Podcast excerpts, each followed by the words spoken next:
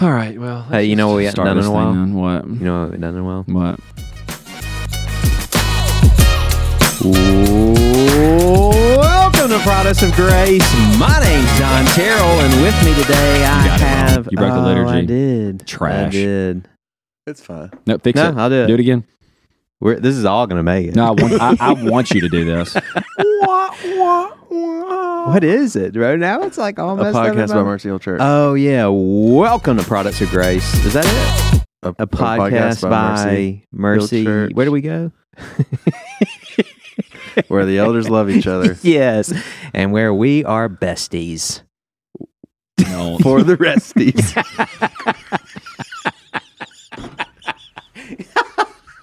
That's what I was gonna say. yeah. ah, that's so funny, bro. It just hit me.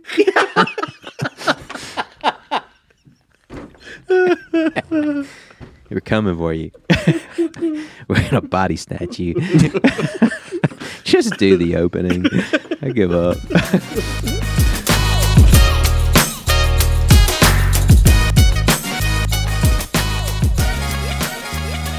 Welcome to Products of Grace, a podcast by Mercy Hill Church. My name is Lawson Harlow. With me today, I have Don Terrell and Blake McCullough. So, Don, what are we doing today? You know, I've noticed in your liturgy, you've start you for a long time. You said, I forget how you say it. You say, "So with me today," or "Today with me." What i English teacher? What is the actual proper? Probably doesn't matter. You don't think it matters, Just your chosen syntax. really? So you've been fli you flipped that I do through whatever I several want. episodes. Yeah. So Like- do we even have a liturgy? No. No, not anymore. So what are we doing Hey, today? if I said, if I said, Obviously, we don't. hold on. So, if I said, I told him to, do I use two O's or one or one O there? Oh my gosh, One O, Lawson. It's one O, right? yes, bro. yeah, Okay, that's what I thought. that's an easy. But it's still not good. Two grammar. O's is a double scoop. I know, bro. I know. you it's should not, say I but- told him to do what you told him to do. But this is Dig this a is not hole. like a. I, and this is, I didn't put this in a paper. I'm just saying, like I was. I I text this. you need to watch your O count on twos on Twitter. I've noticed. What was the one he Is this, just a, this is put? an extra so Lawson segment. He just tweeted something about Care Bears. Did you see this? No, that was It hilarious. so bad. Josh Kubler got me. That Yeah, was he so. did. I didn't funny. even know what to do with. it. I had no idea It what was you perfect. were talking It about was until perfect. he responded to it, and I Lawson- was like, Are you the type of man who just like turns in a you like finish the last word of a paper and you're like, all right, submit. I read the paper. I just. I actually not only did I read the paper, I listened to the paper I just read. Okay, thank you. "Do you s- do you proofread your text messages before you send them?" No, I don't proofread my text. But you, know- and Julie, if you are I have had a tier- I if have a tier had of who- who dollar gets for proofread. every time that I deleted a tweet immediately after I tweeted it, I would be a wealthy man because I'd send it. I look at it afterward. I'm like, ah, I'm an idiot. I'm So, an you know they're idiot. supposed to be Delete. coming out with an edit button. But care- when- because- no, Elon that was an Musk. April Fool's joke. no, Was it? It was But- on April first. okay, but Elon Musk now owns a large portion Yeah. of, Ten percent. which is the majority. Right, sure. yeah, he's the So- largest passive shareholder. so- and he's on the board of directors now. So, what would be awesome if Elon, if you hear this, an edit button. He, Edit will buttons hear are it. problematic. He'll hear also, it, dude. Elon, if you hear this, There's no send, if. Send me thirty thousand dollars to adopt a child. Thank That's you. it. That's your wish list. I mean, I feel Give you like one Musk? shot with Elon. if he sends me thirty thousand dollars to adopt a child, he's done way more than he should Elon, have. we need one point nine million dollars. We're gonna buy a building charitable. It's charitable donation. And Yeah. a decked out recording studio. for real. Well, I don't know. You think we should leave our roots? I don't know. At a certain point, we become so professional that we can't make the joke anymore. I know. I think we should just carry our mics around to like a different restaurant every week. Just set and up- that's where we set up record. shop. Yeah. Yes. You know, I wanted to record at the Just Olive like Branch Christmas waitresses coming Parade by. on a float Holy moly! and have the Yes. banner deck out, Please. deck out the float. Let's- let's Protest do of it. I Grace love by the Mercy Hill fact Church. that Y'all the- donate so we can do this next year. I Like, like- pull up, be like a big church wide event where we dress the float, and then we record. You're gonna have people dressed up as memes. throw candy, this man. And you know what kind of candy we throw? Tootsie rolls. No, no, no. Dark chocolate peanut butter cups. No. Yes. Banana Laffy Taffy because that's our colors. Gross. I love Banana Yellow? Laffy Taffy. Uh, I can't do it. That- have That's you ever our noticed how colors? it makes your lips chemically It does something, It's like dude. a film. Yes, yes. Y'all are nasty. I can't with fake banana flavor. All right, we are totally off script. So, what are we doing today? Today's episode ties back to a former episode where They always. Blake and Lawson covered a few Q and A's from our faithful listeners who had submitted, and not everybody got their questions, Which in is on sad because we time. love our listeners. Yeah. So the name of We're- this we're episode for the is leftovers, sass, and double taps. Excuse me, leftovers, sass, and double slaps. Hold on. Did you plan to mess that up or did you actually mess it no, up? I actually messed that up. Oh, okay, good. Double, Double slaps. Slaps. So Lawson is at, so this is the you did you hear it? So Lawson, what? Lawson always just got does that a and it's like, text. I know Beth, it. Beth bought pretzels at the grocery store today. Bro, I thought he Peanut butter died. field. This picture. What is it? Holy nights. What's That's that? What's he gotten into? He put it. Spray paint? He hit a can of spray paint and it got it. Wow. With a hatchet? Bro, that looks like a filter. Bro, I thought he was dead. We'll have to post that. Can we post that? 100%. All right, we got to. Our new Sorry. mascot. That's crazy. All right, so Uh, back to you. Leftovers, sass, and double slap. So we We're still in all uh, this joy right now, and it blesses me. Who mine? Yeah. No, I'm I'm so ADD. I don't even know where I'm at. Okay, cool. So Lawson, this past Sunday, Yeah. preaching, and I have I listened to the whole sermon today to find. Here's what it is. So I'll give the context. So afterwards, after the sermon, so this is 28 minutes and 27 seconds into the sermon titled "The Kindness and Severity of God." Severity. Severity. Does that bother Severity. you? Severity. Okay, whatever. Just press on. Does it make you feel better if I say severity? I don't know. Just, just. So he's preaching. He takes a long pause. Yes, he does. Everybody leans forward. He he preemptively apologizes and the worst. says, "Excuse my sass." Oh, I hate that word so much. and I laugh. I audibly laugh out Can you loud. hear it on the recording? no, you couldn't. Oh, that'd be perfect. And was totally silent shamed by everybody here. And I'm like, these people have totally bought into who this man is because they take it they take it as face value normal. And I, I wanted to stand up and do the RC scroll to everybody saying, What is wrong with you people? That's not normal. I wanted to put it on a little. Yes, The excuse- bruh, bruh, you should, Yeah, the- and they should be. There's bruh. All right, so here it Pardon is. my Let me sass. turn it up Yeah. so that people can hear it. It's twenty eight twenty I, I don't seven. even remember when I said this. Here it is. And for lack of better terms, pardon my sass. The Lord simply Espoused men for himself. Notice what it says I mean, that's so crazy. Hold on, let's see if it is incredibly vast. All right, I'm cringing. Stop. Turn it off. I want to do it again one more time. No, don't. What did I say it was at? 28, 27? 27. Oh, I, na- I landed on it. Here we go. And for That is the lack of better biggest terms, gasp. Pardon my sass. The Lord simply responds, please. I stand by that. I stand by that. That's the mes- message version. Yeah. 21st century. yeah, the 21st century vernacular. Please. Please. that long pause is what got me. I was like, "He- he's about to say something serious. No, no, he didn't. That- that's not serious. I looked over at Sarah and I was like, he is so proud of that. But I don't even think about that. That stuff just comes out. This is the this is both the joy and the problem with stream of consciousness. I had notes, I swear. I I had those notes up there. I think I looked at them one time. I'm so over notes. he had on his notes. Pardon my sass. Yeah, I can wrote that hear out. asterisks. I wrote and then that under out. it said, keep preaching, big what's dog. so what's so funny? Big dog. You got this. you got this. What's so He's just got like self encouragement. Don't sweat it. Bring it home. What's so funny is that like Blake's notes, he's got these just really well crafted Tiny notes. sentences. yeah, notes. tiny notes. I have good eyes. Yeah. Julie mentioned when you were doing the table on the on the pub table, she's like, I don't think I'd ever seen his tiny book. I had never seen such neat and tiny writing.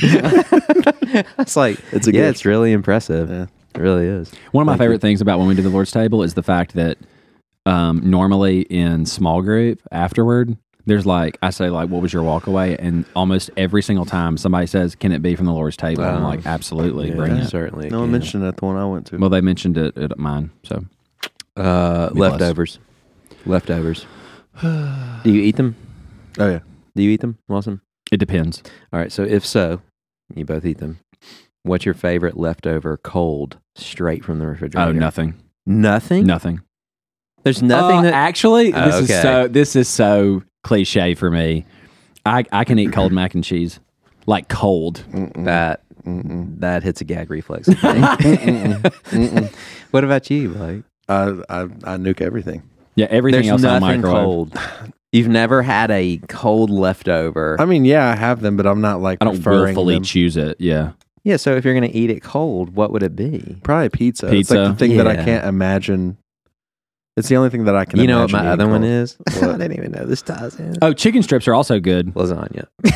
Cold? You do not- that's disgu- No, I- Oh, no, that's it's just like a wall of food. That's disgusting. It's cold. That's so it's gross. like someone could shoot a bullet and it wouldn't go through this, and I'm like, gonna eat it. Give the man mouth to mouth. No, no, no. He's okay. He had lasagna in his pocket. the bullet did not go through.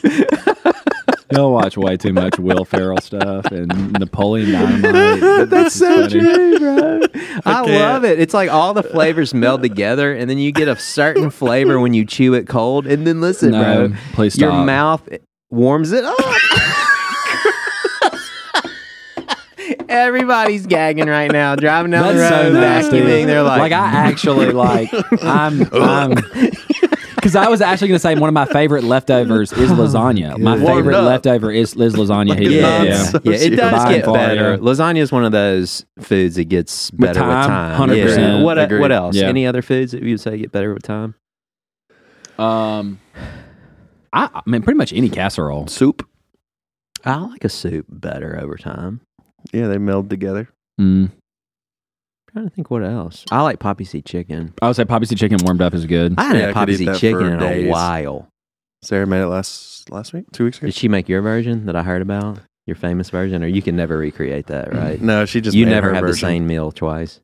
Yeah, I, yeah, I just kind of throw some stuff together. I uh, I like don't roast. like recipes. roast rice and gravy heated up for me is one of my favorite things. But part of that is because I'm a like I'm an experiential eater. Like I've got something I want to do with every meal. Sometimes I want to sit at the table. and Sometimes I want to like sit down and eat something and watch a movie. Mm. And so like if I get a bowl of something like rice or something like that, I can eat slowly for a while. Do Then you I'm gonna- use your fingers I don't on that on that meal? You don't. any no So soup for you requires a spoon. soup. Rice, anything that requires a fork requires a fork for me. Okay. What do you, what do I use my fingers? I don't know. for? Every time I see Lawson eat, he's always I tear things apart. Yeah, you Yes, tear. I You're tear a them tear. apart. ap- Well, One yeah. little macaroni noodle. What's inside you? More cheese. Saucy. Pardon my sauce. That's so stupid, bro. You my Oh nickname my in college was Saucy Lossy. Yeah, Was Uh, it I, I still refer to you as Lossie in my own household. really? I still refer to you as Balage. in my Yeah, that's what I'm household. saying. and I call you Donald 100% of the time. Really? Yeah, No unapologetically. wonder. Just out of, s- no, no, it's out of spite, out of spite now. Yeah. All right, y'all ready? Right now. We got a lot of questions. A lot of leftover questions. One, two, three, go. Okay. So with that, gentlemen, let's was sack weird. the doggies a bag. What do you think about that? Doggy Like bag. a doggy bag. I like this one. If the internet will work and pull up the definition, here it is. this is from Idioms for Kids. If you hear Did a you hear mint me? right now, This is for it's, idioms. Don, it's uh, Blake, not Lawson. Okay, go ahead. well, nobody gets mad at Blay because he's just has a respiratory issue. I'm asthmatic, okay? They're all like, they want to judge him. They're like, ah, man, he's barely making it. all right, this is called Idioms for Kids. the use of the term doggy bag is to believe to have gained its origins from as far back as World War II when people believed that it was unacceptable to waste food. As such, people who went to restaurants were allowed to take home leftovers in waxed paper bags for their dogs. Today, the concept is still officially defined as such, but it is also used to include any leftovers from a meal that can be packed and taken away to be eaten by people not just dogs. I would like to make a formal recommendation uh, about our liturgy. Mm-hmm. Okay. I would like all of our idioms to come from idioms from children from this point forward. So I knew he would have something to say. So you know what my follow up idiom is? Shut up. Hush, pu- hush puppy. You know Uh, that's where a good hush one. puppy comes from?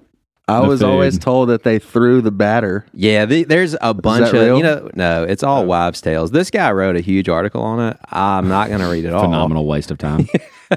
But it says, uh, it says it used to be called red horse bread. in I South can imagine why Carolina. they changed the It all got started in South Carolina. Huh.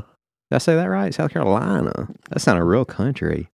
South Carolina. Uh, Um, let's see.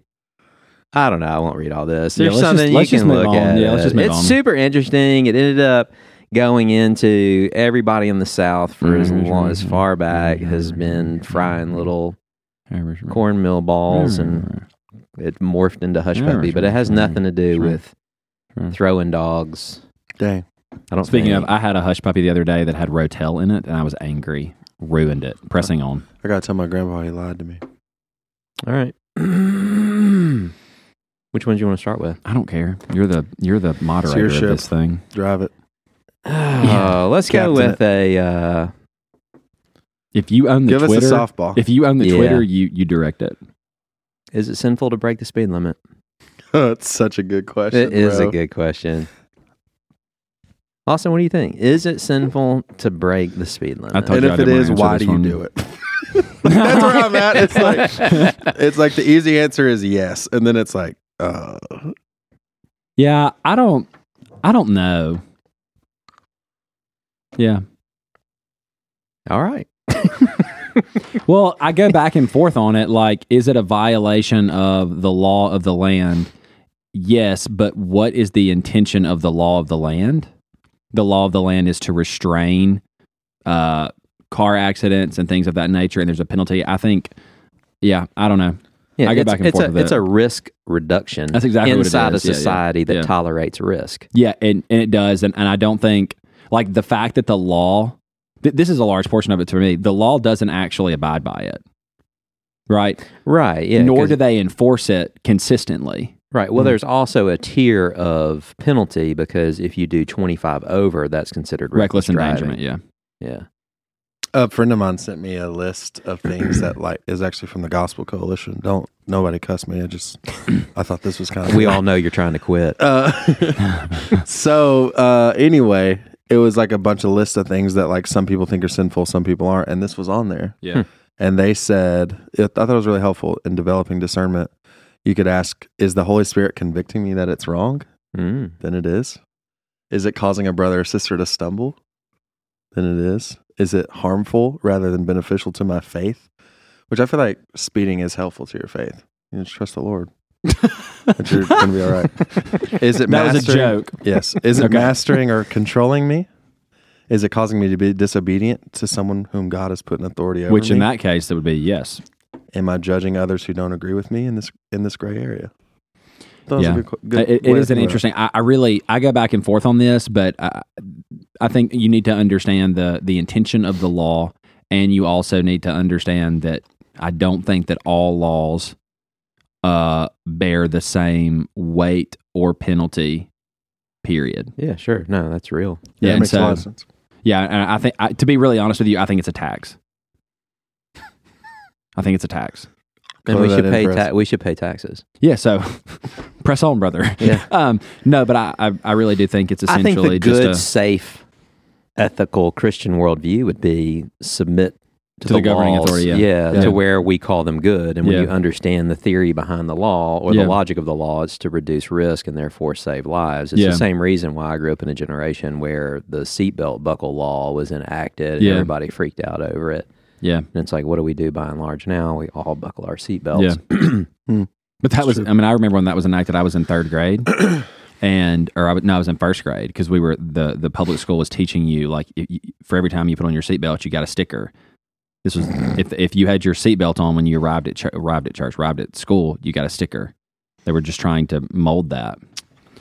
It's indoctrination. All right, let's talk about observing Lent in the uh, Easter season. LOL. We're in it. We're in it right now. Uh, Yeah. We are. Oh, bro, I saw. I got a fish sandwich at Arby's the other I day. saw a- loved it. speaking of- Actually, j- hold on. Lent is just a, Fast food is trash. Yeah, Well, except, except for fish Chick-fil-A. from fast food, Yeah. I- It doesn't Obviously. matter. Like they've stripped out every. It's been a long time since I had fast food, and I was so irritated that I had this fish sandwich and I had a four-piece mozzarella cheese stick from Arby's. Bro, their cheese sticks Next to next none. to none. I knew what you were going to say. Next to I know none. your words. I know who you are. And at the end of the meal, I was like, I, I ate a donut. There's no fiber. There's absolutely nothing that hit my stomach that said, You were hungry still. yeah, it just vaporized. so there's I got no- out Isn't that the carrots. point? I got out carrots and hummus and just started putting fiber in my body. Yeah, that's what that's the issue with it. It made me so mad. I text Julie, fast food is trash. Anyways, Lent. She was like, I've been telling you for 20 years. So speaking of, yeah, so Fish. Lent. I. you wrote a long thing on wanna Facebook. just I thought read it was it? good. Why don't you just read it? What are you talking about? When did I do this? You Holy responded to moly, the question bro. because it was Yeah, post it was really episode. good. oh, did I? I don't remember that. I was asleep. I don't even. Did, It was It's so on early in the morning. Facebook. I had just put my jeans on.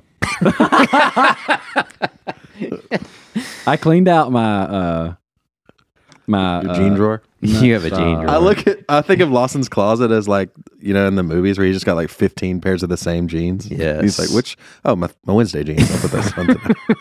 No, no, no, Beth. Hang It's those my- up. Those it's are the my first- work jeans. It's the first. It's the first week of the month jeans. Second week of the month. that's Get anyway, out of here. so Oh, these Um, are standing up Lent- on their own. Time to time to rotate. Lent is a. I, I- I'm trying to pull up the actual thing that I said, but I don't know where it is. So it's one on of y'all- Facebook. Products okay, of Grace One of y'all. Facebook one of y'all page. pull it I'm up. not. I'm pulling it not- up. Yeah, he's got it. But Lent is. You're gonna have to read it. It's your words. Oh, I'll read it.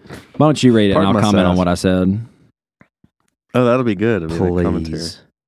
That's what we always need to do. Anytime you say "pardon my Please. sass," you've got to follow it up with "please." This is a useless podcast so far. Um, shoot. God, scrolling the feeds. I'm sorry. That's what I'm guys. saying. Like I didn't want to do that. it's on Products of Grace. How All right, hard found is it. that? I found it. I found okay, it. I found All right, it. Here we go. Here we go. Hang with you us. didn't, Don't re- hang you up. didn't respond. You must have. I didn't delete it. I responded to that. It's like over in the bro. If I can find it, I'm not even on Facebook because Google. I see the original commenter. I don't see your response. I did comment. I remember now. But I could just answer the question. Yeah, go ahead. It's I on mean, the shoot. big page. It's on. It's not on the mobile. Charles, how Oh, are it's you today? because I have it on most relevant. I'm sorry. You doing well? Good. sorry. It did. we Facebook go. did not deem your comment as relevant.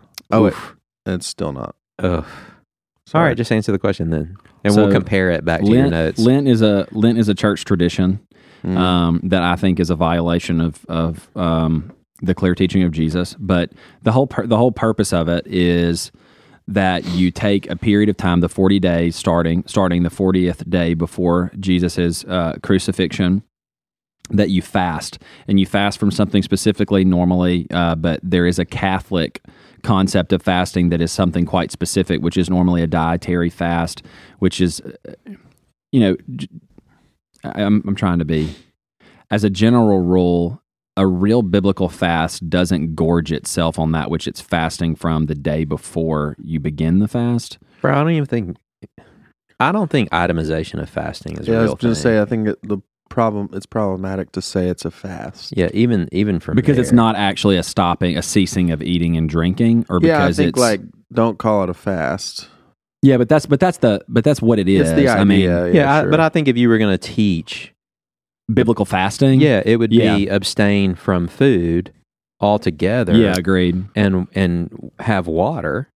Yeah, I mean, yeah, And and to me, that's the biblical fast. Like yeah. But I think there are different types of fast. I, I don't want. I don't here want. we to go. No, no, no, no. But I'm saying like that. Like Daniel did actually fast, right? He rejected something, and so I- I think that that's a that's a reasonable principle. And I- and I also think like that there is a real sense in. I mean, let's just be precise here. I mean, biblically, there's fasting from yeah, but he was sexual saying intimacy. that he was not going to eat foods offered to idols.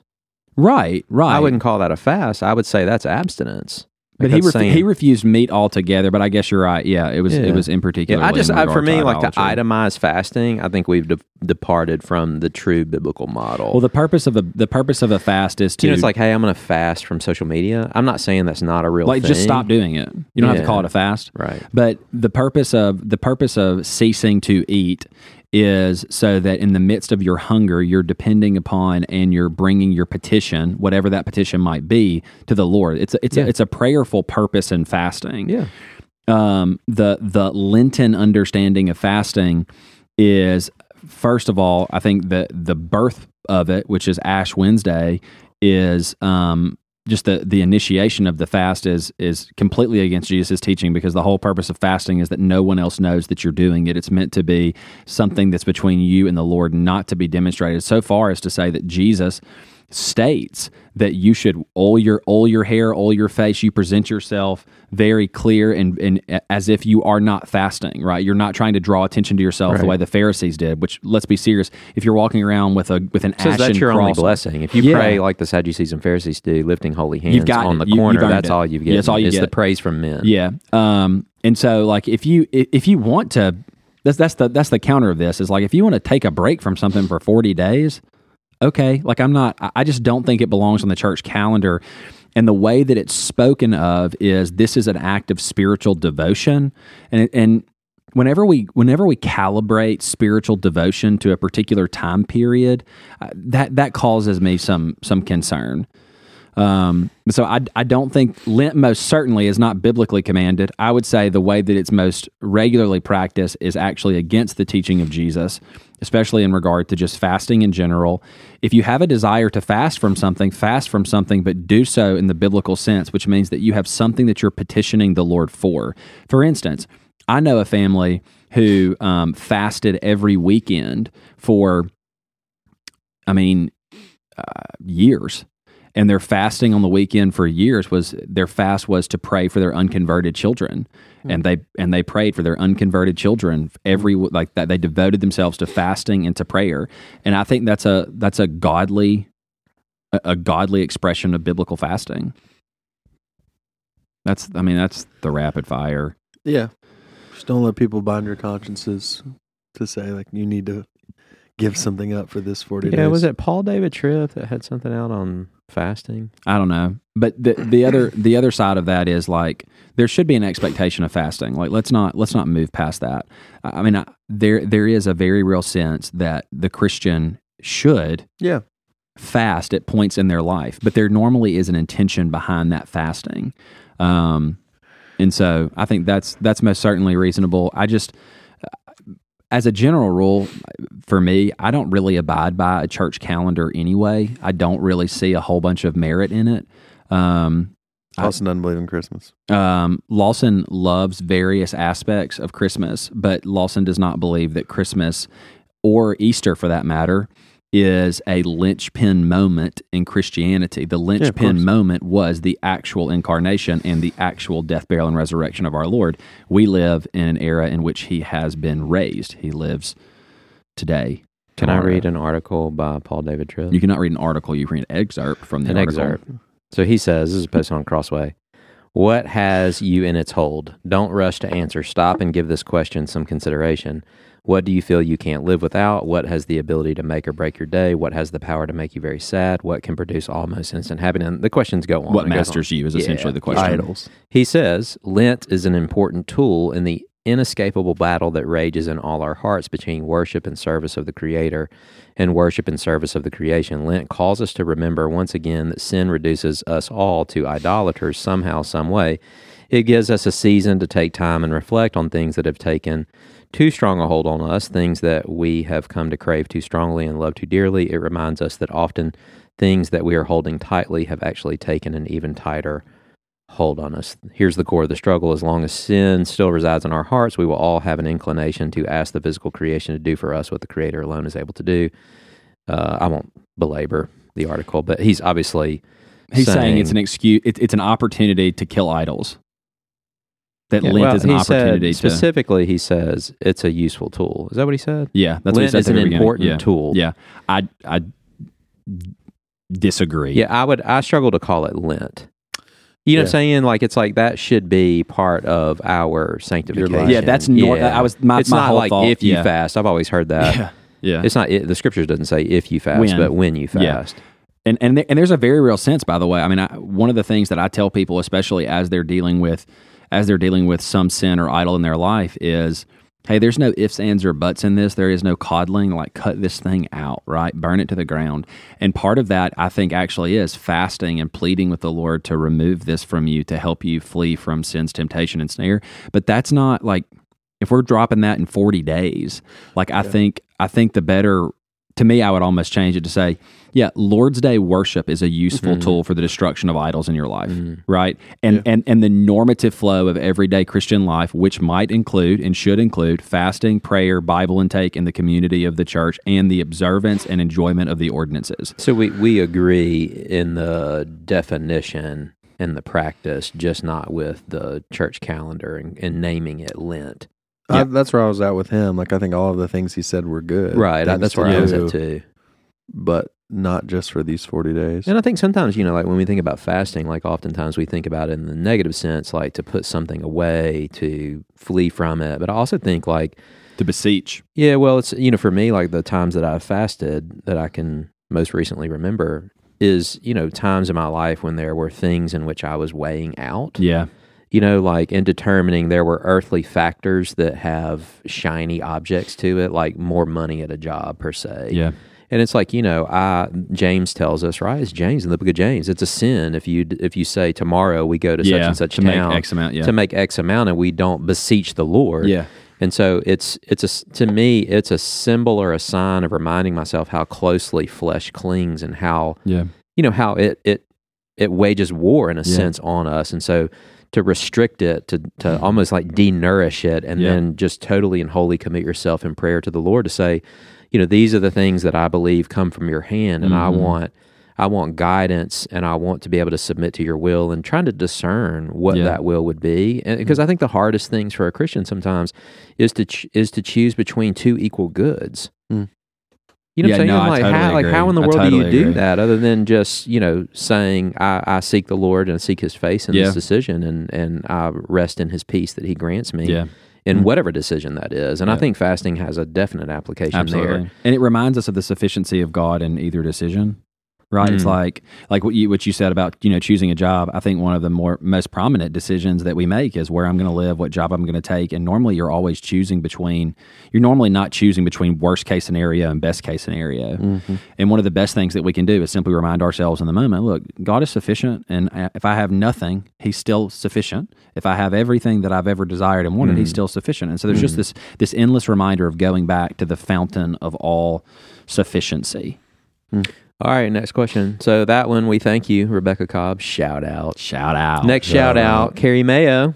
What about taking the Lord's This is name a in good vain? one. Like, what does that mean? What does it mean to take the Lord's name in vain? Blake has a face. So Blake's going to answer it first. I just thought it was a good question. You made a face. Blake has a face. Well, he, okay, I- we all have faces. we do. Uh, I think it means a lot of things. okay.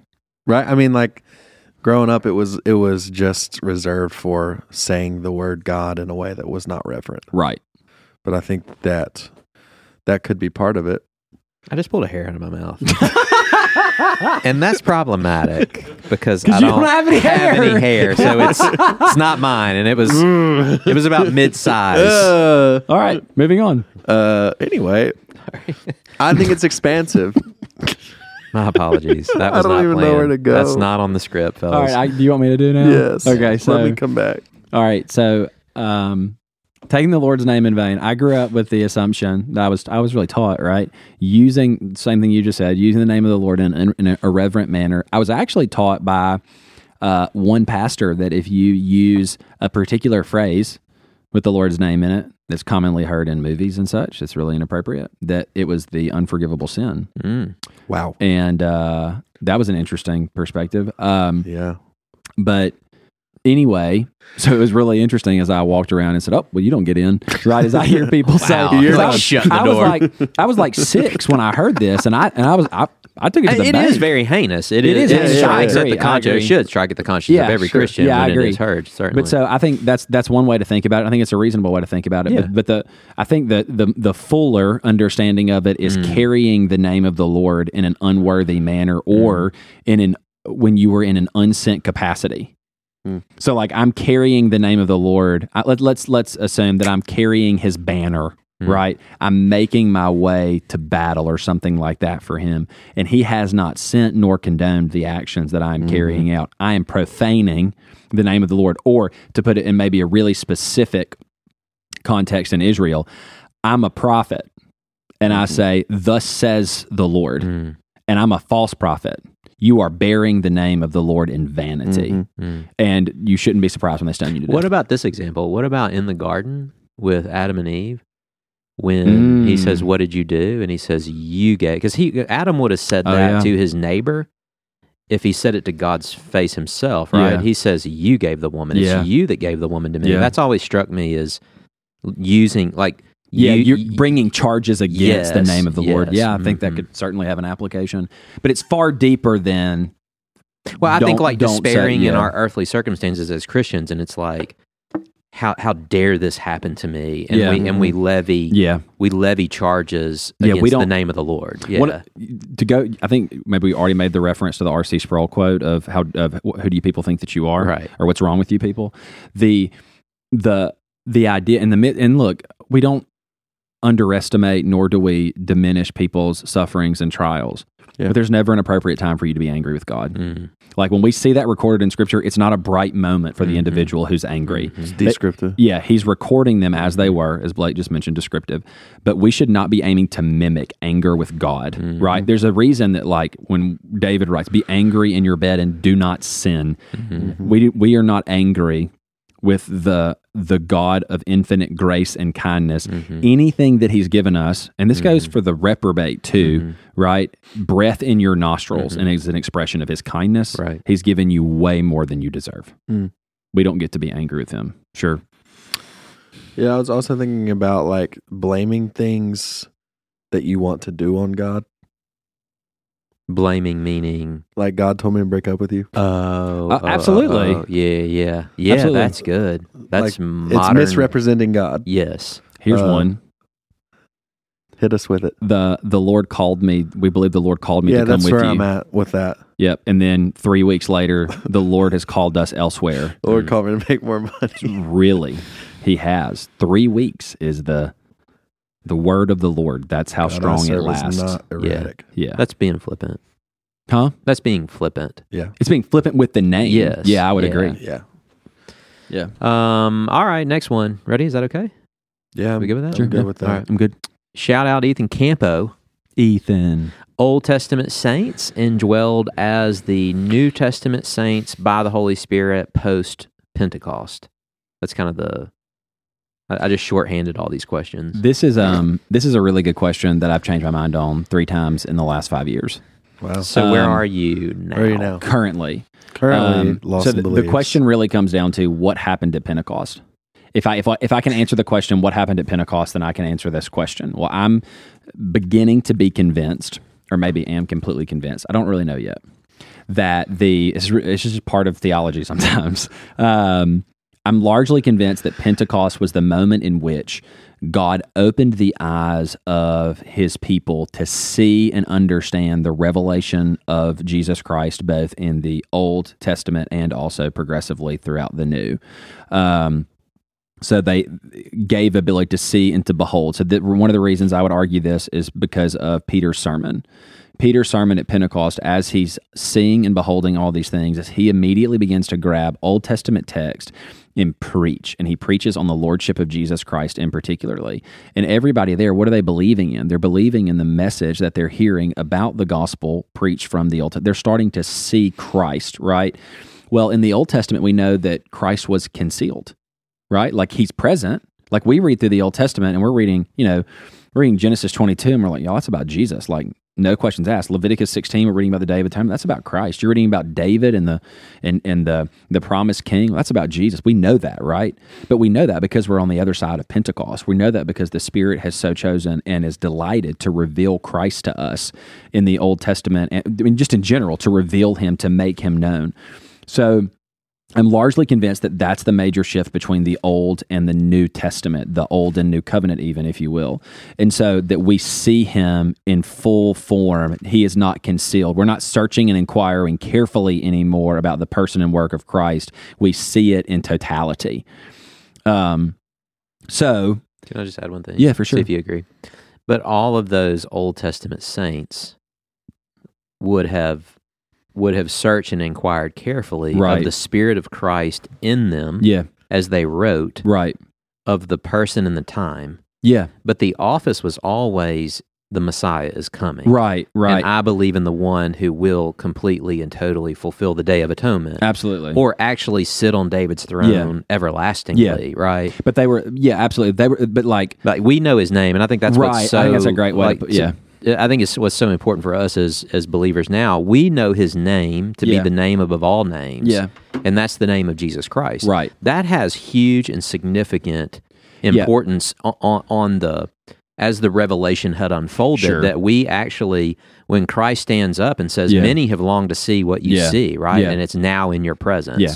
so g- going back to the original question, I, I agree full sail because the, the major the major premise there is that they are still by the spirit looking forward to something that the Mm-hmm. spirit has not been pleased to reveal as of yet because the fullness of time had not yet come Right. okay so go ahead I just feel like most, and I also feel like most of the times in the when it says in the Old Testament that someone was filled with the Spirit, yeah that the context points to something completely different from what, like yeah. So can from I- what we. it's an experience. anointing presence Well, I was thinking about uh, Exodus thirty-one, a holy ab. I think. is his Oh name. yeah, you're going to where I was going. And so it says, "I have filled him with the Spirit of God with ability." yeah he's I know, the it- it's, an, Exodus. it's an anointing presence for the it was purpose almost of like a he, he particular like task dropped the blueprints into his mind. or Yeah. something. Yeah, yeah, yeah. And So- gave them these abilities. so we think about Yeah. so the spirit the Hold spirit on. Can I say one thing? Sure. But we have to agree that the economy of salvation has never changed. of course not And the Spirit has always been circumcising the heart of Absolutely. the believers Yeah. and giving them faith and giving them Yeah. eyes to see. The question is, again, n- not where they saved differently, because we would say the Spirit saved in the same way economically, yes no matter where you are time, place, or history. Yeah. The question is, what happened on Pentecost? What was then further poured out? Right. And so that's what you're parsing. yeah that's what i'm saying because if but, 'Cause but it- Jesus was excited about it. but if we- like sending a helper, yeah but if we don't understand pentecost appropriately Mm-hmm. then we have to say that that's the giving of the the, the, the spirit initially that's when Yeah. he comes originally Right, right. And we would say no, we no. would say no but but when we say that there's a unique measure poured there did the helper come in a unique way there absolutely All right. right. Mm-hmm. So let me let me ask this. This is where Charles Spurgeon was really helpful. the pentecost of every believer The Pentecost of every Sometimes I believer, send which him. Sometimes I send him sermons, and I regret it afterwards. I think I found this one on my Just own. gives No, him I a sent new it to you. category. So it's like when when when the Spirit was poured out on Pentecost, it was the Pentecost of every believer, and Pentecost, even for those believers who were held in Sheol, Hmm. in Mm-hmm. Mhm. Abraham's bosom, were were. And this is what Charles preaches. Charles. Can we call you Charles? Yeah, like what he says is that they every every Chuck. every believer. You know, it's like when David writes early in Psalm, "When I awake, I will see you as you are." Yeah, uh, And so there's this idea in which They understood. they were ushered into the throne Yeah, room which- of grace, and that that is but but there but theirs would have the the saints love who this. have the saints who had gone before they received that revelation when Jesus descended. certainly. But but there is a very real sense where it's like boom, we know. yes, Right. So But it's saying that uh, Charles was preaching occurs for every, every Christian. Yes, and even those Christians held in Sheol. Right. I mean, now we're Yeah. parsing transcendent and eternality Yeah. and time and space. But he was making the argument that we can't confine Pentecost to just those believers in the early church in Acts. Right. It actually had far-reaching ramifications right. throughout all of church and all of time and Yeah. all of history. Which sorry, on that point we've got to clarify because what we're not saying is that we should expect the same events of Pentecost, meaning fire, tongues, all of that. That's not what we're saying. We're saying the revelation of Jesus Christ at comes at Pentecost is the normative revelation in conversion. Do you now. know what my argument is on why the tongue of fire fell in that upper room? Because they go back to the upper room to where they had the supper, Mm-hmm. and it's it is the um, uh, allegoric, metaphoric lighting of the church lampstand. I actually really agree with this. It's a good point. I, Did In you the say this at first a section. table in a table sermonette? yeah, you said Yeah. not too long ago. Yeah, it's and good. that was like, oh, that makes so much more sense when Yeah. it's like you are the temple. yeah. Mm-hmm. You were Mhm. placed here in this world as my witness, Yep. and now the light will shine out and from what you. are you bearing witness to? Yes. Right, which is the centerpiece, right? Which Right. is Christ and Him Yes. crucified being this- Yes. So let's answer his question. Okay. Um, so- Ethan Campo. yeah, I actually would call him Camp Bro. Camp bro. Okay. It's his uh, anyway. So That hurts my um, heart. but anyway, he uh so what we see happen in the Old Testament, we would have to say, like, how is it that Saul becomes a new man? Mhm. Right? Does Saul just up and decide that he's a new man? Wait, what Saul are you talking about? I'm talking about Saul, King Saul. Okay. Um, Saul doesn't up and decide to become a new man. Paul, I mean, uh, sorry, wow, I'm just like I got Saul, Paul. Anyway, My brothers and my friends. King Saul. King Saul became a new man because the Spirit did a work in him, right? Now, obviously, we see Saul's decline, but I don't think the the primary thing that we need to note there is there was something different. He had been changed. Yeah. And Right. Isn't Nebuchadnezzar? at the end of his Nebuchadnezzar, life? there's a number like, and and what I don't want to do is I don't want to parse my complete understanding of the work of the Holy Spirit in the Old Testament based upon just certain prepositions, right? Like to, in, all of that. But we need to understand the work of the Spirit in three major ways: the manifested presence of the Spirit, the anointing presence of the Spirit, and the indwelling presence of the Yep. Spirit. So the anointing or the the anointing presence of the Spirit, we see this all throughout the Old Testament. I think you just read um, a very clear demonstration of it, which he anointed someone for a particular task. We see this in prophets, we see this in priests, we see this in kings, we see it in craftsmen. Um, he anoints them for something specific. It, it is given for the purpose of executing that office or that task. The manifestation of the Spirit of God are really unique moments that occur in history where there's great revival. I think one of the great illustrations of this would actually be Pentecost. Um, and then lastly, the indwelling of the Spirit is the normative work of the Spirit of God to both circumcise the heart and enable them to live the Christian life. I don't think, I don't understand how we can, with our doctrine of the Spirit revealed in the New Testament, can look back at any Old Testament saint and understand how they lived the Christian life with any fidelity apart from the Spirit. The only Mm-hmm. way that we could do that is if we have a very high view of man and his natural ability, but we do not because the scripture does not. Therefore, we need to understand that the operations of the Holy Spirit in the Old Testament must be at bare minimum similar to the to, to the operation of the New Testament.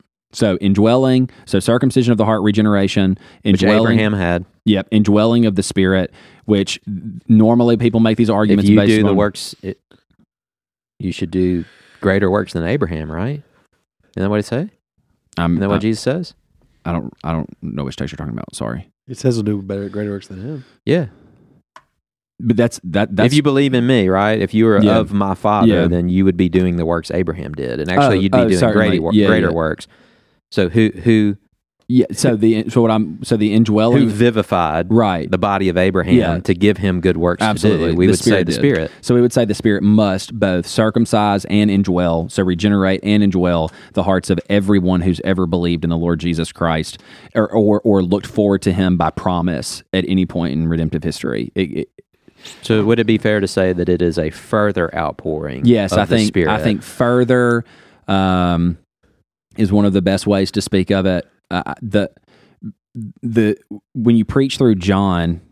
You've got a couple of occurrences that make you say, "Ah, well, the Holy Spirit's gonna come." Yeah, And 'cause then you've that, got- that text says what he is with you, and he will be, and in he will you. be in you. But then it, it, it parses word like a couple different translations there's- do yeah, a couple of different yeah. things with it. And so it's just uh, if you if you preach through John, you're you're going to have to wrestle with this, and that's what happened to me. As I was as I was working through John, I went back and forth and back and forth, and eventually I came to the conclusion that I, I wasn't. I think there are a couple times where we deal with just the apostles, and I think some of the apostles weren't converted until after Jesus' resurrection and even Pentecost itself. And so What type of theologian are you? I would be a, I mean, there's a lot of those. I'm a, What would you label yourself if you had to pick a label right now? Because I, I wanted to say something. Oh. I would say a Reformed theologian, a Okay. Protestant theologian. But we're not dispensationalists. No, we're covenant theologians. right. And so that There's that- like a thousand different categories. yeah, but so- I was just saying like that's important to Yeah. understand in this conversation. Like if you want to know more, then what would you? yeah, I would, I would, I would look at covenant theology in general because it, it assumes some consistency. We're Mm-hmm. not Presbyterian in our covenant theology. We don't flatten uh, the covenants. Instead, we see distinction from the old and the new covenant. The new covenant's clearly better. There's a there's there's more to be had in the fulfillment of the eternal covenant than there than there was in its shadows and types. All right, next question says what do, uh, what does it mean? Do not despise prophecies, and this is First Thessalonians five twenty. You have strong opinions on this, Don. So why don't you take it? yeah, it says do not despise prophecies. So this is a big verse that's helped me out a lot, and Lawson and I, you have you and I have talked about it. Like I don't know if you and I have talked about it, but it's uh, Revelation nineteen ten says, Then I fell down at his feet to worship him, but he said to me, You must not do that. I am a fellow servant with you and your brothers who hold to the testimony of Jesus. Worship God, for the testimony of Jesus is the spirit of prophecy. And so I think like this is super, you know, when when like Paul came and you start to see his apostolic hermeneutic in which in which I think this is what Jesus demonstrates to the disciples in Luke 24, 44. And then he opened their minds to understand the scriptures that all that was written about him in the law and the prophets was actually about him.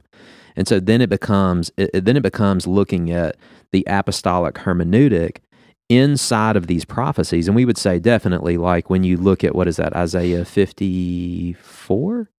Is is that the uh he was silent before his shears? Fifty three. 53, Isaiah 53, we would definitely all agree, right, that that is prophetically about the man Christ Jesus. Yeah.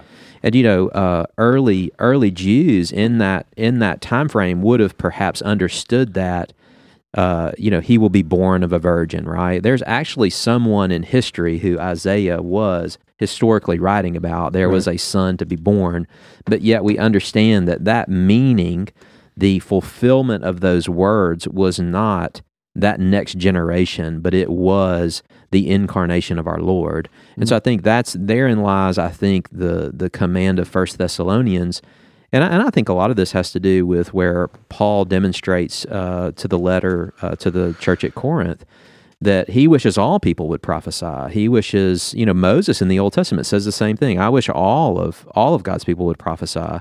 And I think in some sense we can take this to say in Revelation that the spirit of prophecy is the testimony of Jesus Christ. And I think by and large when you, when you take some of these texts, I would have to imagine that you would have had those early Jews hearing these words, right? That Isaiah 53 is about Jesus. Mm. You know, they would have been they, they would have taken that as a historical reference that actually happened in history, but now you're applying it to Jesus and saying these words actually belong to him. And that's the fulfillment of prophecy. I believe in the early church, there were many that would stand up in the congregation and say, Alas, Yeah. here these words are fulfilled in Christ Jesus. Now look and behold. Mm-hmm. And I think that's what the Bereans were doing in the early church, searching and examining to make sure all of these things were true. And so I think there would be temptation to perhaps despise. Now, do we need to be discerning in this? Of course. Well, That's the next what it verse says. is actually- test everything. yeah. yes. hold fast to Test what is good. all spirits. Mhm. Yeah. So There's a difference that's between my take. I like there's a it. difference between despising and testing, right? Right. Like there there are a number of times where someone will say something to me and I'm like, "Uh, I like that idea. Now let me go test it." Mm, Right? Because you know, sometimes something sounds really good. mhm, And it's like, "Man, that'll preach." mhm, But it doesn't mean it's true. Mm-hmm. mhm, And so it's like that'll preach doesn't equal then it needs to be preached. mhm. Mm-hmm. And so what what needs to be preached, what's true. So we test it and make sure that it is true and thus then we can go and gladly proclaim it as truth. So I was reading the book of Enoch a couple of years ago. Obviously, that's a, a book Apocryphal. outside the Yeah. canon. But what was interesting is in that uh, i- in that book, the the congregants of the church, as it was being recorded, were taking the uh, strong men of Abraham and were like doing numerology on the amount of men that they had and trying to make that you know something into prophetic about Jesus. Good And I just gravy. think that's where sometimes you know I'm not I'm not you know parsing that, but I think you know sometimes sometimes we we do we definitely need to be careful because I, I do think that it can be abused, right? The over allegorizing of scripture, like every underdog story is just about Jesus. right? Yeah. It's like the Gospel Coalition writing about Marvel movies. It's like y'all chill out with that. Yeah. you know, it's like the theology. we of do need to Batman. talk about Bruno though. Sorry. We don't talk about Bruno. Sorry. That's the Okay. joke. Okay. Anyways, that's it. That's all I had. Yeah. Anything you want to add? No, I mean, I just there is there needs to be both a a confidence of the testimony of Scripture and a confidence in testing the testimony of Scripture, right? Mhm. What do we test it by? We test it by the Scriptures because it's Mhm. perfectly consistent, Mhm. right? Mhm. So there's never going to be something said. And, and let's just take this into the super, like the into a charismatic movement for just a minute. Let's just Mhm. assume that your understanding of prophecy is someone comes and tells you something about the future that they couldn't possibly know. Just if that be your view, you need to make sure to test it by the scriptures. I don't think that that's an adequate view, just to be honest with you. Certainly. But we don't take the prophecies of an individual and say, oh, I'm going to run with that. I mean, this is how people are ensnared because someone prophesies to them smooth things Mm. and then they say, ah, I'll test it. Well, how will I test it? Doesn't God want what's good for me? That's not, that's not what it's talking about, right? And if we're going to be, if we're going to understand prophecy in a future telling sense, I do think that we probably need to adopt maybe The, the, the word we like to use, the evangelical word we like to use in this vein is forthtelling. forth telling. Yeah. that's that's the explanation that a lot of people use towards this is the gift of prophecy. Yeah. If you quote unquote have this gift, to me it's it's totally disconnected and unrooted from scripture. It has Yeah. no application from an interpretation and No, they're forth- ministering to the body. Yeah. Like forthtelling when I was you know thinking about this, you know how, how we use this in common vernacular yeah. is like I have the gift of pro- you'll hear somebody say I have the gift of prophecy. It's like the gift of forthtelling and one of encouragement to you Yeah. around certain things that are going to come and you know it's just like bro I just I'm not buying that. Like, sorry, I, Grudem, Gru- sorry, I think you're working off Grudem's definitions. eh, am I? Yeah, foretelling is the foretelling of the future. Forthtelling is the forthtelling of Jesus. Didn't wasn't Calvin's view of this that prophecy is is like the ability to apply the scriptures well? Which which I think would go hand in hand with That's the- because that's yeah, where this I'm is at. hotly debated. That's all where I'm at, over. and I Yeah. think that like even what you just said Yeah. about a pastor who told you that a certain phrase would damn you, Yeah, yeah. like he is applying the scriptures, and It- you are erroneously, yeah. not despising prophecy, but you are testing what he says Yeah. and holding fast to what's yeah, good. certainly. I think I think like there's that application of pro- if prophecy is applying the scriptures, which is what in a sense what you're saying, right? Yeah. Applying how they are to Christ, then we can test very we should test Yeah. very carefully when someone says this is what this text means you should now Yeah. do.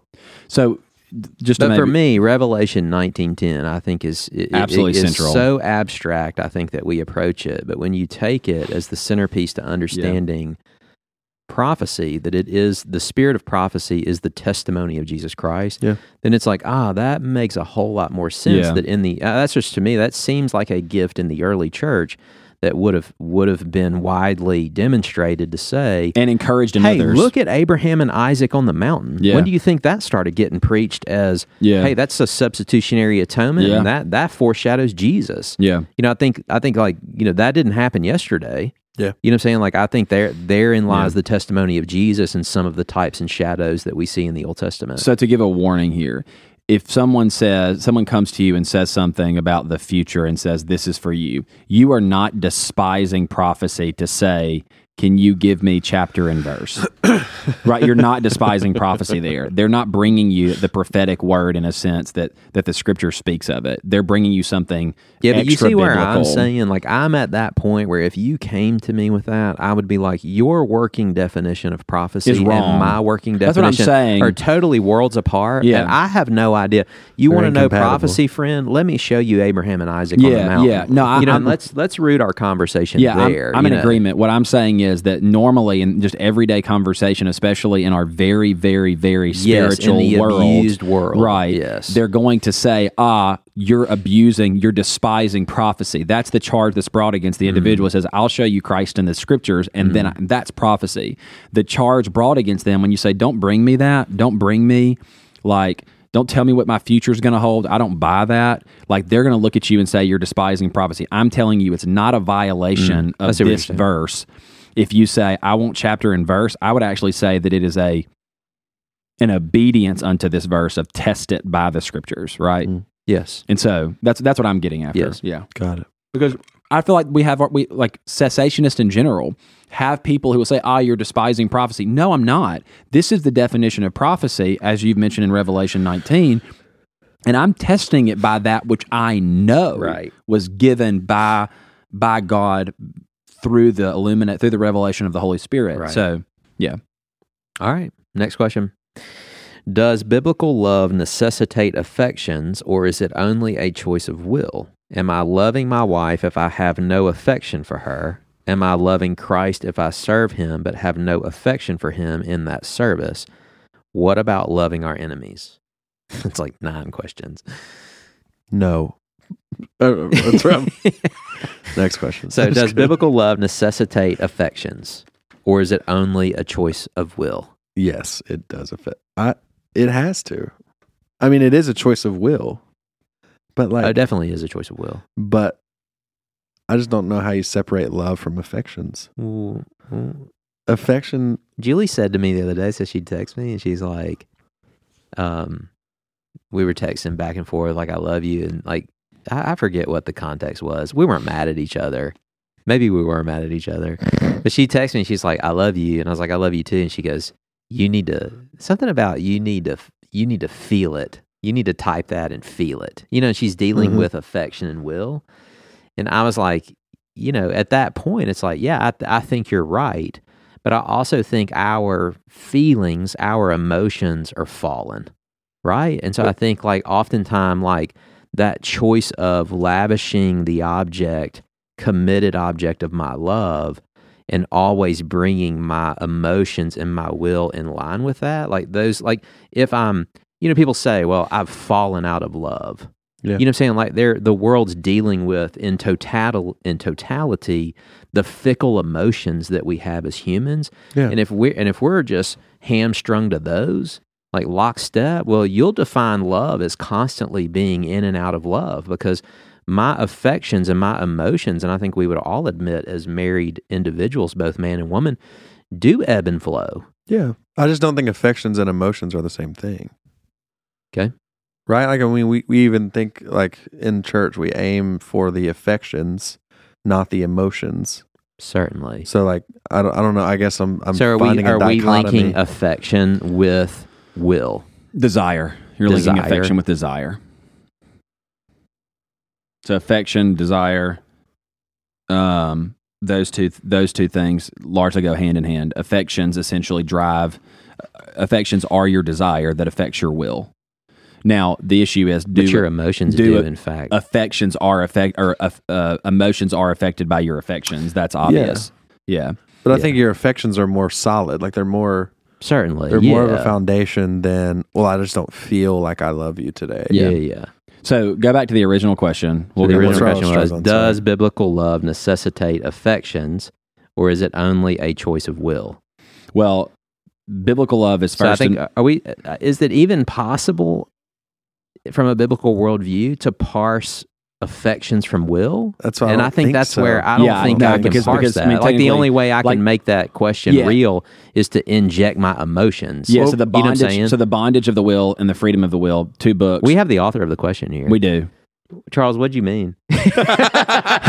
Oh, I just wondered if you could describe because it seems like there's different. Were you dealing though in your question with affections are tied to emotion, like eh, like an affectionate love? Like, do I actually have when, when I say affection? Yeah, I guess in some sense emotion, but not, Yeah, But it seems like emotion should be tied to your love. Yes. yeah, should submit. Yeah. Yeah, Yes, yeah. and I, I- hope everybody can hear you. Yeah. they probably. It- can. so so here's basically here's the thought, right? D are our emotions driven by our or do they are they born of our will and affections for our spouse or whatever that love might be set upon? Right? The answer is yes. right, like our our affections drive what we choose what we do and that is, a part of that is actually our emotional response to things like part of and this is something i think we probably Human need to love talk is such a more weird about mystery, bro. is we need to talk more about the mastery of our emotions Mm-hmm. like part of sanctification is actually sanctification of our emotions Yeah. like we watch the Lord Jesus Christ in his life, we see him have absolute mastery of his emotions. He always weeps where he should weep, he rejoices where he should rejoice. Like we watch him have actual mastery of those things, and we should make an aim to do that in our sanctification as we Can grow. I read? I mean, are we fair to read? I mean, we're dealing with the English language. Am I okay to read the New Oxford Dictionary on affectionate? Mm, probably not. Why? Do it. Because it's probably not an, an appropriate Do it, definition for John. our category. But, But go I mean, ahead. this is English. We're English but, affec- speakers. but like, affectionate, but, but knew you words were gonna change. do Words this. change and evolve. Affectionate is. I how understand often that we does can someone change hug the me? meaning of a word, but I think I think by and large the bias that we all share as these three sitting Okay. here and our Just- listening audience okay. I would think be we're going to get to w- the heart of what we wanted. affectionate means I, I- means currently I think Yeah. 21st century readily feeling or showing fondness or tenderness. I mean, it deals with the feels. So I deals with think the that feels, there this should man. be obviousness that you love someone that you're supposed to love. Yes. And that, that question really goes out from like r- people that we love more naturally and people we don't love, right? So like I think there is a temptation to say love your enemies just literally just means tell them the truth because the truth is loving.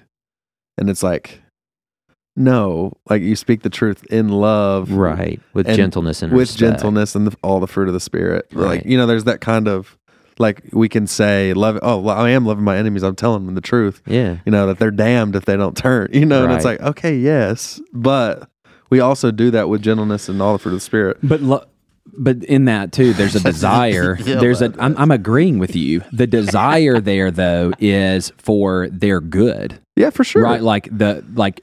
There is a sense in which I love someone, let's say my enemy again, going back to that. If I'm loving my enemy, I am not only telling them the truth, but I am also having a desire in my being, right? This is where I think the affections itself are engaged. I have an affection to see them, to I have a desire to see them, lay hold of those truths and actually progress toward them. Of course. Yeah, and so th- it's not th- these t- these things aren't divorced from each other. Yeah. and like affection should drive emotions, but the counter to this is emotion should not drive affections. All right, so here's the economy that I was working through earlier. We as individuals who love one another can be Yeah. offended and my affection wane, but my love never be uncommitted.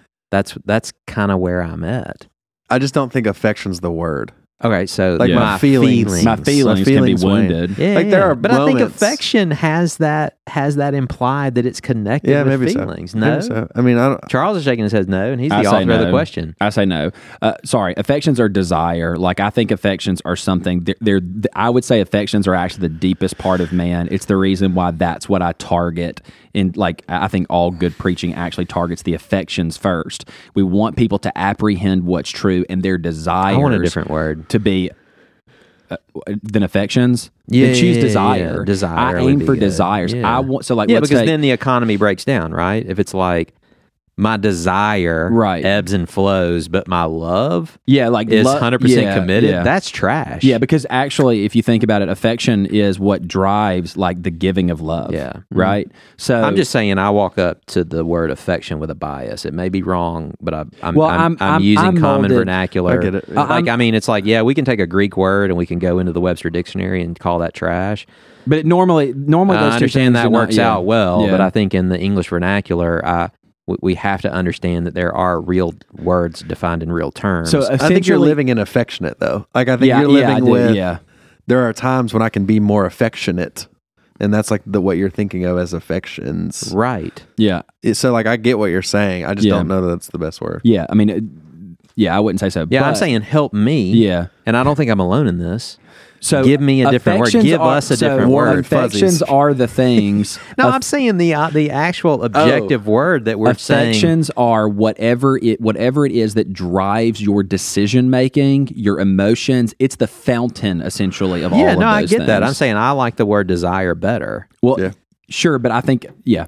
So, if you would like to grab the treatise of religious affections by Jonathan Edwards, but We could read it all. On yeah, air. we should just do that.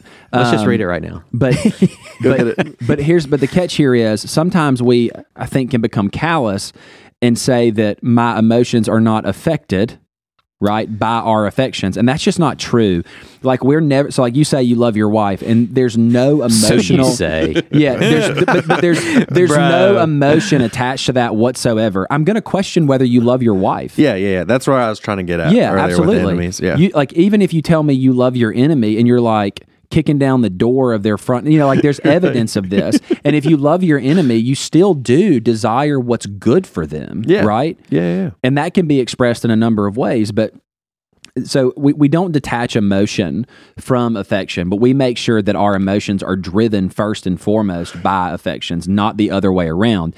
Because this is what happens in our day. Our affections, what we desire, are driven by our emotion. We flip the whole man on its head and we say, whatever I am emotionally engaged in is the best of things, is what should be driving the whole man. That's a terrible way to live. Ends in all manner It of is- sinfulness. Yeah, it, it's it's yeah. Not a nice person to be around. No, it- Oh, so here's what was said. Here's what was said. I said, okay, to a response. She says, I love you, text. this man is going to get in so much trouble. no, I'm not, bro. Okay. We've been married 22 years. We're grown folks. Julie's bored of the podcast. Shouldn't listen yeah. anymore. so, sh- so she says, I love you, whi- which is words of amendment, like words of uh, comfort. And you said thanks. No. but that's what was implied because I said, I love you too. And she says, don't say it if you don't feel it. Oh, So break that down. What like I, I- what is she what is she saying that I need Bro, to I'm not about to I sit here and think you need parse to your apologize wife for something. No, You I'm did. saying and I wasn't. I was like, I do love. I'd send an eye eye roll. Like, uh, what if I say I love you? Like, like it has in my mind. Like, it has everything to do with who I am. I, I- you know what I'm saying? Like, And I'm rightly giving so, yeah. all of you. There's Yeah. no. There's no amount of like if you're trying to deal with fallen feelings. You know what Yeah. I'm saying? Like, we're dealing with the wrong thing Yeah, over agreed. here because my love it. Like when I say I love you. Yeah. Objectively, Act of I the will. love you. Yeah. Like my desire, my will, and everything is lavished on you. Yeah.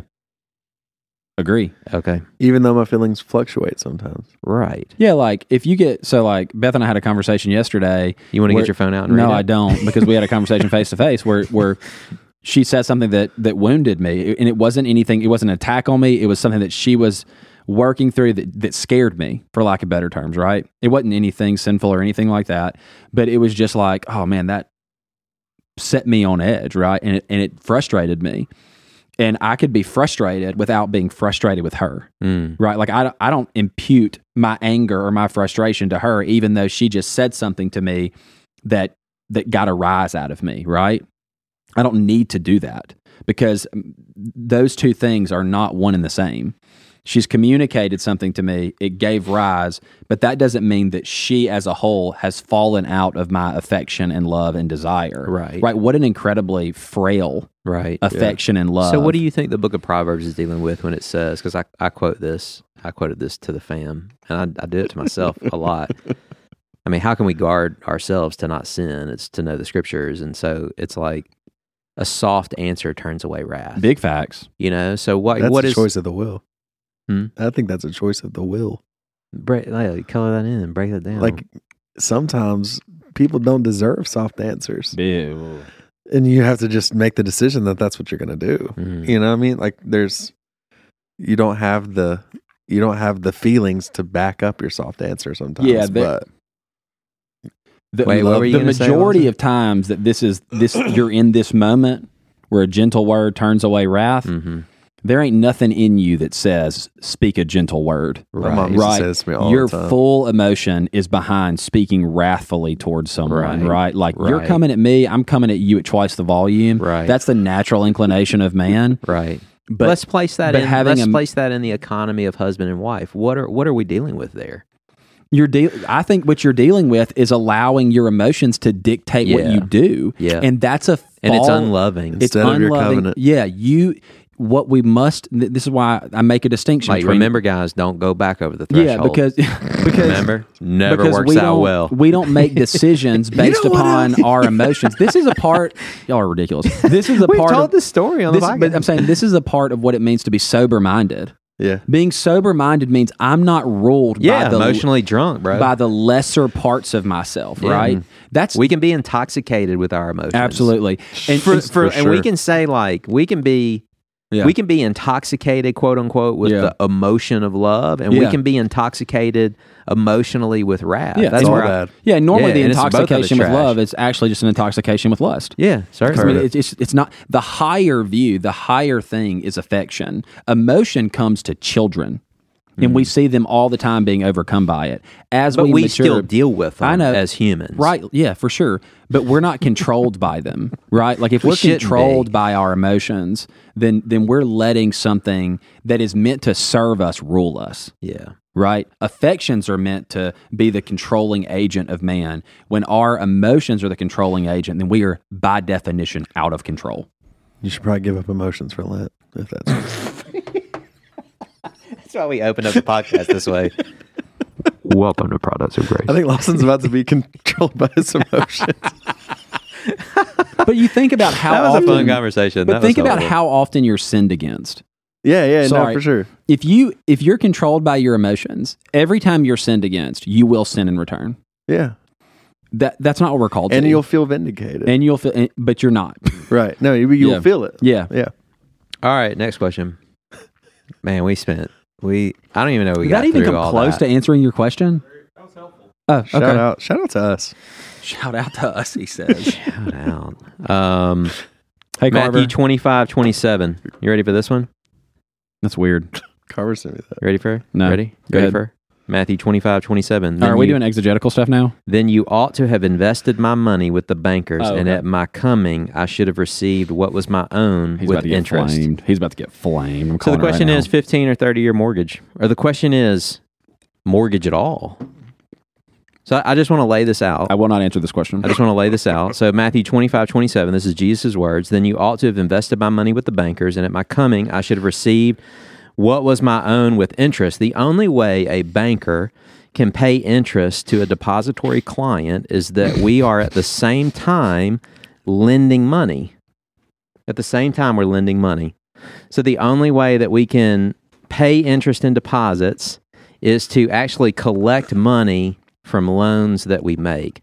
And so I think I think therein lies, you know, the the sometimes our abuse of precepts and proverbs is, you know, like the idea of wine is a mocker and beer is a brawler. We would definitely say, yes, one who is Agreed. succumbed and intoxicated with it, right? And it comes with a great cost.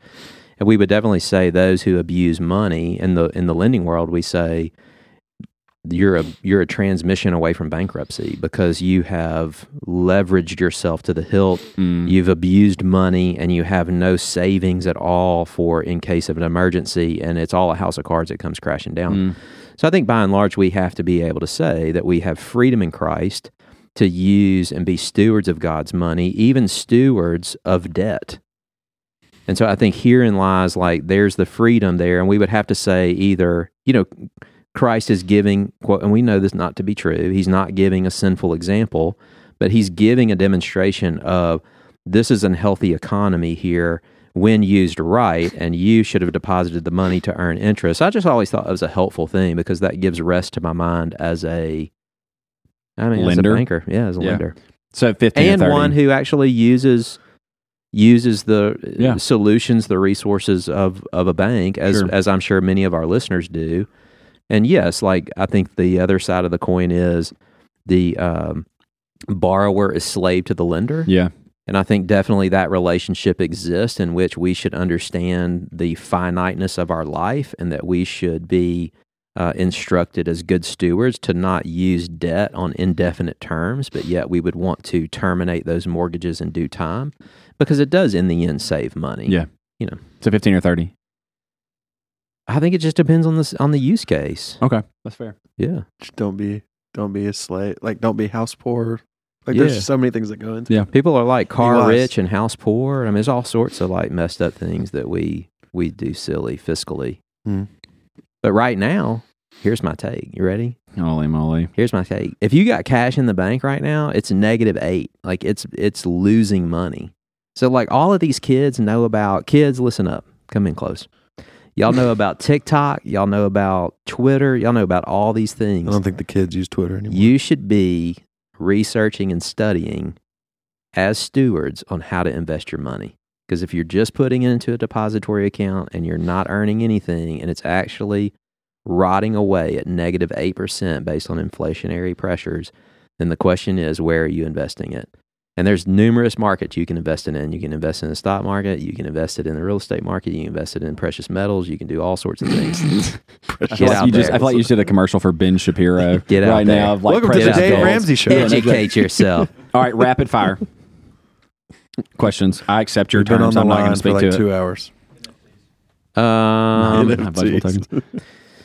Bitcoin. Uh, here's the next one. This is it. We're wrapping on this one. Okay. Marriage. It's, You it's ready? nice. Um, submit one to another in love out of reverence for Christ. This is out of Ephesians.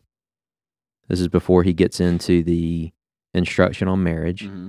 So the question is when it comes to primary, secondary, and tertiary matters within marriage, where are disagreements between husband and wife okay?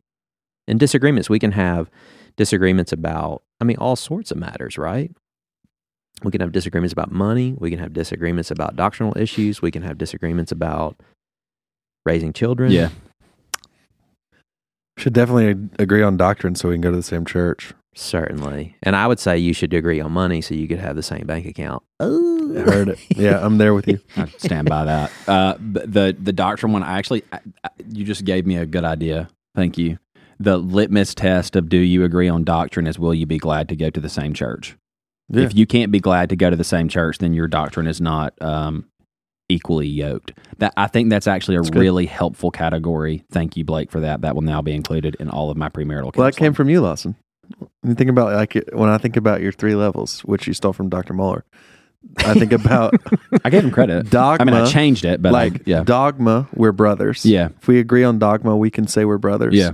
If we agree on doctrine, we can say we go to the same local church. yeah. And then like tertiary, we can, you know, make clubs up about you we know, don't need dinosaurs hush and about stuff. these. Yeah. Yeah, like stuff like that. Called Do we lasagna. do we mutually encourage one another, Blake? we do. Yeah. I'm mutually You're all right, encouraged. Don. Thanks. Anyways, at the bare minimum, I agree on money, but like doctrine has to be the same because it'll just become like a a thorn. It in really will become a somebody's point of contention. Side, yeah, Yeah, I, I think I, I can speak to a couple of situations that I've seen in my life Mm-hmm. where there was a minor disagreement, and the minor disagreement becomes a major disagreement the moment it becomes of any it becomes substance. the thing. Yeah, it becomes it Mm-hmm. Mhm. becomes the thing that you're poking at all the time. Mhm. And normally, what it does is it sucks the life out of both members of the marriage. Mm. And if it's doctrinal, here's what it will ultimately do: you will either uh, agree disagree, which means that you never talk about it, Mm. which means that you've just removed the Bible from your discussion category inside of your marriage. I do Yeah. Mm-hmm. Mm. not encourage that. That's a really good way to kill your marriage. Um, Or you'll just find a church that's like a common denominator. which is almost never a good option. Yeah. Mm. Like if you're going to be something, be it. Right? Go ahead. Sorry. No, no, you go ahead. I was going to say, but for the man to be quote unquote the head of the household, right? Yeah. I think of that early part of Ephesians before it really gets into the heart of marriage. He says, submit one another, therefore, out of reverence to Christ. And I think Yeah. we can definitely take that and apply it into the economy of marriage because I think ultimately, if we have a man who loves the Lord, he is submitting, hi- his body is not his own. Sure. He loves his wife as his own flesh, and he's submitting to the supreme objective authority over his life, which Yes. is good and lavishing love on her. Yes. And so I don't understand under that economy, right, of submitting, therefore, one to another Yeah. out of reverence for Christ, like Christ and the church, the church does to Christ Yeah. because he's the head of the church. Right. Then I think, like, once you get that f- operating correctly in your marriage, I really don't. You know what I'm saying? Like I just think like we're of one flesh at that point. Like at what like at what point I'm not saying we both have to like fried catfish or blackened catfish. I'm definitely thinking like there's oddball stuff here. But Yeah. I think like doctrinally I, you know You should expect conformity, like Yes. progressively in your marriage. Like yeah. it should one of the things that i find to be really odd is when a married couple is at total opposite ends of of an issue Mm. and it's like ha- th- i would have to assume there's been no growth together in this Hmm. you've both taken different directions and you probably have failed to discuss them which is problematic anyway because you know I, I say in premarital counseling, if you get one thing right and it's communication, you're fine. Mm-hmm. Like if you can just get this right and you can learn how to have a fight, I don't mean like ugly fight, but like a disagreement and you can work through that together, understanding that the end of an argument is actually reaching a conclusion, not being angry and going in different directions. Mhm. But like the assumption is that if we are being molded by the same thing, and we should be, going back to the original premise that Blake laid out, we should be able to have enough doctrinal um, what's the word I'm looking for? Foundation. Compatibility. compatibility, right? That I'm in the same local church, I'm being formed by the very same things, I'm moving in a certain direction. And it's just really odd for me to see some t- married couples pull in different directions. At a certain point, I'm not saying this is always the case, but at a certain point, I have to ask the question are we actually abiding by the biblical mandate for marriage? Because I, at that point, I really don't know. Um, is the husband leading? If he is, then he then that would include doctrinally, right? mm-hmm. is the uh, is the wife submitting to her husband like and are they both as you've mentioned submitting to the authority of the word of god if and they are one flesh because that's the word you're using is that Yeah. conformity is Yeah. that is that is that the two cleaving together Yeah. and becoming one flesh in a real sense yeah, yes And I do think like that submitting to one another exists in so many different ways, Yeah. like in your own marriage. And Yeah. think about the ways that we can, in a sense, like some. I I love to say this in premarital counseling because there's just some fellas who come in and they're like, "She's got to submit to me," and I'm like, "Yeah," and you got to submit to Christ and yeah submit to one another. And there are things that she's smarter than you on that you're going to submit to her wisdom. You Yeah. know what I mean? yeah i mean that's big facts because you know really there's times when like as men like we're way off and she's there to serve you know what i'm Yeah, saying and to be a helper and it's like hey you need you know nut you know her, this is her nudging me hey you need to get in the game on that Yeah. because that's going to be a problem. Yeah. And you need to take control of that. And Yeah. it's like, all right, well, I got my marching orders. Well, guess who I'm submitting to? I'm submitting to her, but Yeah. I know that she, in wisdom, yeah is looking at the circumstances She's submitting to through a Christ. biblical lens, and she's submitting to Christ and Yeah. saying, hey, you you might be being lazy right now. yeah and and Yeah. let's Heard it.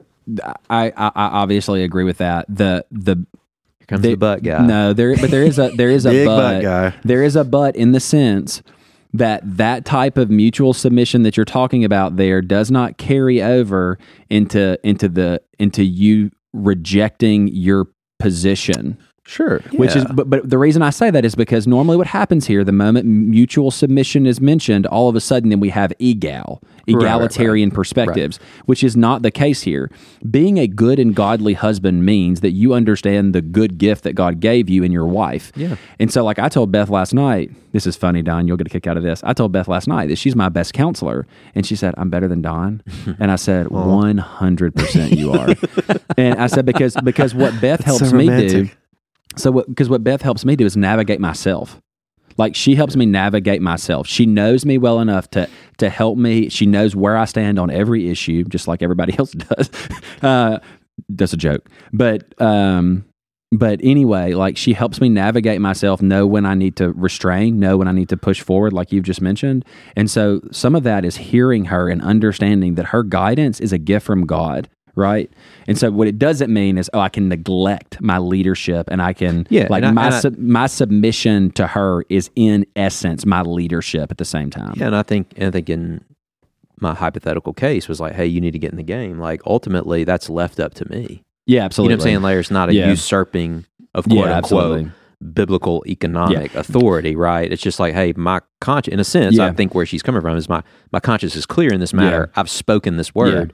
It's up to you now, Yeah. head of the household, to determine what Yeah. it is Yeah. you need to do. That's not. I- in- go ahead. I remember like specifically a moment where Sarah said to me, "The way you talk about theology is so arrogant that it's pushing people away."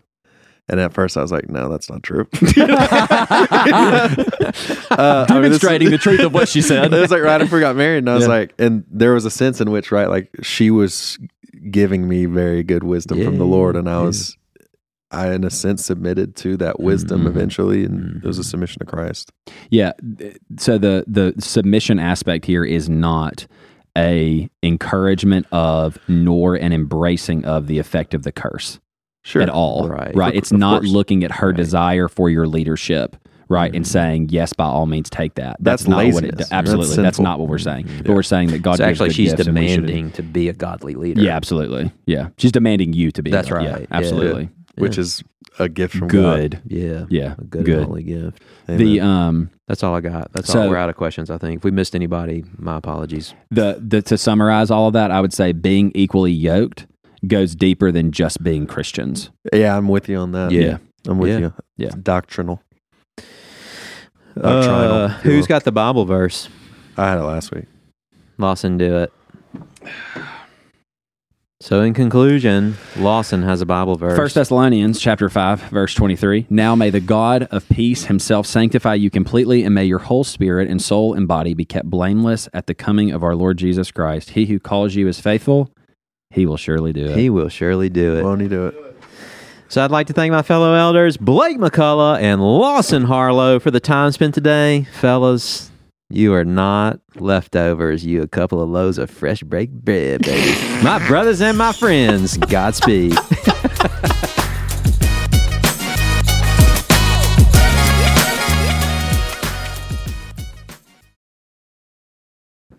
Language. Diction, if you will. yeah. Hmm. Oh, it's just never mind. Syntax. Mhm.